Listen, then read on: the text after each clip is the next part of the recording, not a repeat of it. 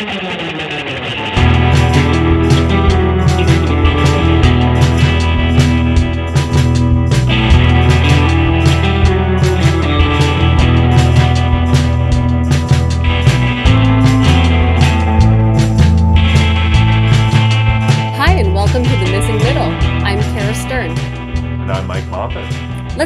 city land somewhere in the GTA becomes available and it's, you know, big enough to build 100 homes or something like that. A builder buys the land, sells the homes. Who pays for the infrastructure costs? Like if there's a, putting in a sewers, lights, roads, potentially a school, like who has to pay for that? Well, that's that's largely the uh, developer uh, through through a system called development charges. Now, different jurisdictions do it uh, differently, so I'm taking an Ontario-centric uh, approach here. But in Ontario, we, we have this system of, of development charges, which are uh, flat rates uh, for um, single detached homes and apartments and things like that. There are a lot of other charges as well. I think uh, the average Ontario um, development has about nine to 10 different uh, charges assessed to it. But it basically works through this uh, system of development charges, which is relatively new, that uh, we've only had it for about 30, 35 years or so. How did things get built before that then? Well, it was more of a kind of a, a, a, negotiation where you know cities would sort of figure out what stuff would cost, and uh, you know, or, or the or the developers themselves would, would would do these things. But so you you had a system that, that had a whole lot of uh, whole lot of negotiation, and it got changed to this kind of flat rate approach, where again you have this kind of fee schedule and go, okay, if you're uh, uh, if you're building a single detached home in, in Ottawa, the development charge is, is roughly about forty thousand dollars. I wanted to read a question directly from our producer because I think she put it in a put it beautifully, which is why is it important that anyone know anything about development charges at all? And so I just want to throw that to you. well, I think it's out of sheer sheer interest, uh, right? Because you know, to the end home buyer or even resident, that these these are just buried into costs, right? They're kind of a a, a hidden uh, cost and, and hidden um, uh, part of, of the development system. But I think it's it's important to understand uh, you know what it does to home prices, but also how it affects how infrastructure is, is paid for. Uh, both the, the, the capital side of it. So, you know, how do you actually build the roads and the, and the sidewalks and the water treatment plants in the first place?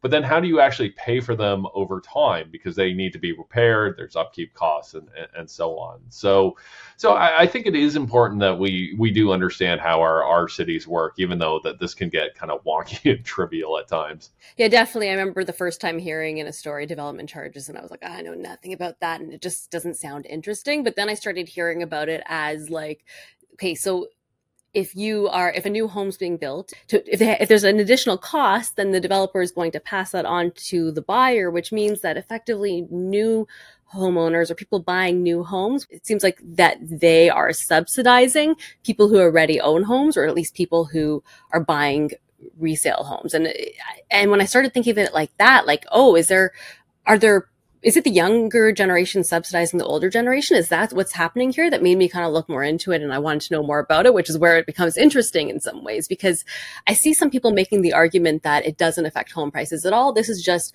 we charge the developer. They're going to charge what they can charge anyways.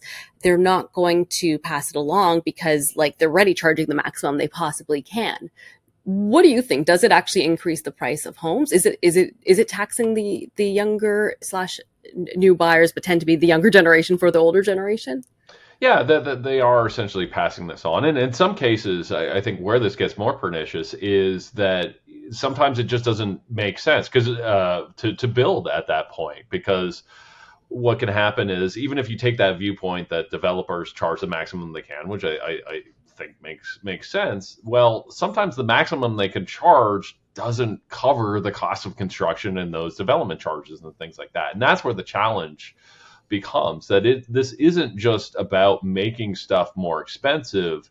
It's also to the point where it just makes stuff unviable. That that uh, the developers have this term that you know things need to pencil in the, in the sense that they need to the, the, the numbers need to add, add up, and that's that's one of the big challenges here that um, this this isn't uh, this isn't just you know these costs being passed along, but but it's actually stifling uh, home building and home construction.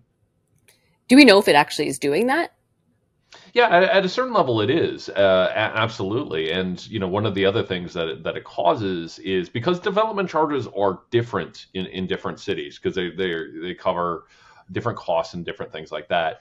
It, it can also change where development happens. So, you know, if development charges are lower in rural communities near a London, let's say London, then that incentivizes that building to happen in London, uh, in Lucan or one of these smaller communities instead of London, which ends up being bad overall uh, because you have people moving outside of the city who work and shop inside the city. Um, so it basically it can lead to sprawl. It can lead to you know people having long commutes and things like that. So it's it, it absolutely does change the amount of development that happens, but also where development happens, and when done poorly, contributes to sprawl. The best argument I've heard that's like in favor of development charges uh, being being there is that the people who are living there in the neighborhoods like they were they didn't need the extra infrastructure. It's needed often i guess there's repairs but it's often needed just to because there's a new people coming in there. And if new people are coming in there they need more infrastructure. So then why should people who are have been living with without that extra infrastructure just fine have to pay for it? They should have to pay for themselves. That's usually the, most common argument. And in some ways it's a good argument because it, it seems like exactly exactly how it sounds right like if it's new people causing it why why should i have to pay more for someone else's but at the same time i think that there's probably an argument to say that new people coming to a neighborhood uh, does improve it do you, what do you think well, well, absolutely. So I, I think, and, and, that's the idea here. So the the sort of um, phrasing uh, that urban planners and others use is that growth should pay for growth. So if you've got a bunch of new stuff, then uh, new new housing and new uh, population growth and that kind of thing, then they should be the ones that, that pay for it. And there is a certain logic to it. I'm not going to suggest there isn't, but there's also some problems to it. So, so one is that it's hard to really divide out what is growth-based infrastructure and and what is stuff that happens. So, let's say you've got a town with a, a water treatment plant that's 80 years old and then you you add a bunch of people to that and you go okay you know what? This this old water treatment plant uh, isn't meeting the needs of the community anymore. We're going to have to build a new one. Well is that because of growth or is that because the water treatment plant was 80 years old right? So it's not you know it's not as neat and clean as as people say. Right but, now is it clean in that like do, does growth actually pay for growth right now well, it it both does and doesn't, and that's one of the big challenges here. That the way we've set up development charges have has tended to encourage sprawl, right? So a development charge, for instance, doesn't generally speaking distinguish between where where the new home is getting built. So I, I keep using this uh, idea of tearing down my house, um, which I'm really not planning on doing. But let's suppose I do. Um, um, if I tear down my house and build a uh, build a new one on the lot, I, I still have to pay a development charge, even though that the infrastructure is already there, right? Or if I build a home closer to a bunch of existing homes, the infrastructure lift is fairly low. But if I build one kind of out in the middle of nowhere, uh, I still pay the same infrastructure charge, but the cost, the actual cost to the city, uh, can be enormous. So there's this real sort of disconnect, and, and how our development charge system works tends to charge uh, not nearly enough to kind of suburban development and then tends to overprice like urban infill. So it's not really the case that any one particular development is, uh, paying for their additional costs. Some are paying more and, and some are paying less the Doug Ford government announced that they, uh, I guess it was about a year ago now, that they were going to cut development charges on certain kinds of builds that they were hoping to incentivize, ones that were below market, but they define, they have affordable, but also attainable, which is, I'm not 100% sure on the definition that's being used there, but uh, they decided to cut it on the ones that they wanted to see built. And I wonder, do we know that if those charges are cut, that the savings will be passed on to the consumer, or does it just mean that those are more likely to be built?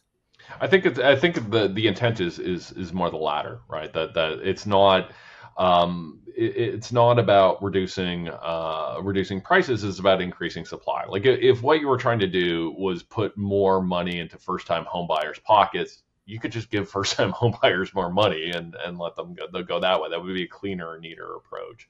It's, it's basically the idea of it is to increase supply, but it's it's kind of a problem with the what the province did, right? Because the development charges don't go to the province; they go to the municipalities. Um, so you know, it, it would be like, you know, let's say, let's say I'm the premier and you're the mayor. It'll be like saying, you know, me saying, oh, I'm going to cut the price on this thing and, and Cara's going to pay for it, right? And, you know, this, which is not a fantastic thing to do. The premier kept saying that he would make municipalities whole, like he would, they would find some way to to compensate cities for that. But it, they hadn't really done that. They haven't really explained how that that's going to happen. So it's it's been a bit of a mess to be to be quite honest. Along with the uh, defining exactly what it means for something to be affordable or not affordable in, in order to get the uh, development charge waiver. Do we know what portion of the high prices right now of housing in Ontario is because of development charges? Yeah, I I haven't seen any great uh, data on, this. That we know, uh, for instance, that uh, you know the, the, the sort of charges overall can be up to about thirty percent of home prices, but that's not just development charges. That's things like like land transfer and taxes and, and, and so on and, and and like that. But again, I think this bigger issue is, is more that it, it's slowing development. It's causing development to be to be less than um, what it otherwise would be. Um, which again is problematic in our big cities with, with high development charges. Because I'll ask you, like, is you know, what happens to a city where you know all the sort of thirty somethings end up getting priced out, right? That's that's not a great thing for the sort of resiliency of um, of a city. And I imagine uh, you know, you're someone who, who lives in, in Toronto. I, I, I, think you're technically a millennial. I mean, I'm sure you've seen a lot of your friends basically get sort of priced out of the city and have to move somewhere else. Yeah, I always described it as losing friends to the suburbs. It's very yeah, and, and, by the suburb, and, and, we should be clear about when we talk about it, it used to be when you lost friends to the suburb, you know, they moved to like Etobicoke. Or, oh or no, I have like one of my friends moved to like Angus and is commuting to downtown Toronto. Like, there's it's and there's probably you know I can think of another one that moved to St. Catharines. Some people who moved to uh, anywhere really like very far from Toronto, and that would not work if they had to come in every day. It just wouldn't work. Well, I was going to say so. So I would imagine that the St. Catharines folks are not either not working in Toronto or at least not coming. They are working in Toronto, but not on a regular basis. Like they only have to come in every so often. Um, you know, in that case, it's a I have a it's a couple friend where one of them is working in St. Catharines, the other one is commuting to Toronto so, every so often, and so if they had to come in every day, that would be a problem though. And I think that that, that it would not be sustainable. But I do know that like there are people I know who do commute on a regular basis, at least a couple times a week um, from there, and it's it's really really far, as we've talked about before. Like that idea of the drive to qualify. Well, if that's where they qualified, that's that's where they're going to go, right? Know, absolutely. So, so I, I want to kind of dig into this a little bit. So, you know, so we've got kind of two folks that the, the first are kind of driving till they qualify and then driving back into the city. So let's go to the question. Okay, well, why should existing homeowners care for that? You know, why why did these development charges pricing people out? Like, why does it affect existing homeowners? Well, there's the first reason, right? That that all those folks are driving back in, you know, clogging up the roads, and those folks living in Angus are not paying a dime of municipal property taxes to the city of Toronto, even though they're using Toronto's infrastructure. So that means higher taxes, higher property taxes for those homeowners because you're pricing out those those those middle class uh, middle class folks. Oh, that's interesting. So it's the people yeah. who you're saying that it's then people in Toronto if they cut development charges here. Well, I guess they're cutting development yeah. charges in another in another place. It's not really helping it's it's still going to cost people here in the form of having to pay for the infrastructure for them to come yeah, in. I guess well, well, the whole toll road question of whether things whether the highway should be tolled in order to recoup some of that. I don't know if there's any other. I guess the question is: there is there only a way? Is it only property taxes or development charges? Are there other ways to recoup the cost? Well, yeah, I mean, we could with, with toll roads and, and things like that, but it's you know, I think the larger point is that these things aren't as zero sum as we kind of think. Like, oh, well, this is a development charge, and we could think of this being you know this being uh, a good or bad thing for developers or first time homebuyers, but it doesn't really uh, affect existing residents. Mm. And I'd mm. argue it does, right? Because if you're pricing people out of your city who are then driving back into the city, that's a whole lot of traffic and congestion. And all of those folks are using the local infrastructure and not paying for it. And I think that affects existing homeowners. Next question is, you know, like what, uh, you know, I don't, I don't want to get too personal here, but I will. Like, you know what your friend like what, what kind of what kind of jobs uh the, do, do they have uh, particularly the ones let's say they're moving to st catharines and and working in st catharines well there's like, one are... one of them is someone who works at a actually works at tvo um and they have to come in tw- he has to come in twice a week on on average like he he i keep wondering whether he'd still work there if they um made him come in five days a week I don't know, like if, if that would be too difficult because right now twice a week seems doable. It's you know yeah. it's two hours each way or something like that. Right. So you've got you know you got the, the commuting folks, and but it, it sounded like like at least uh, you know some some of your friends just decided you know moved out of Toronto and now no longer work in Toronto.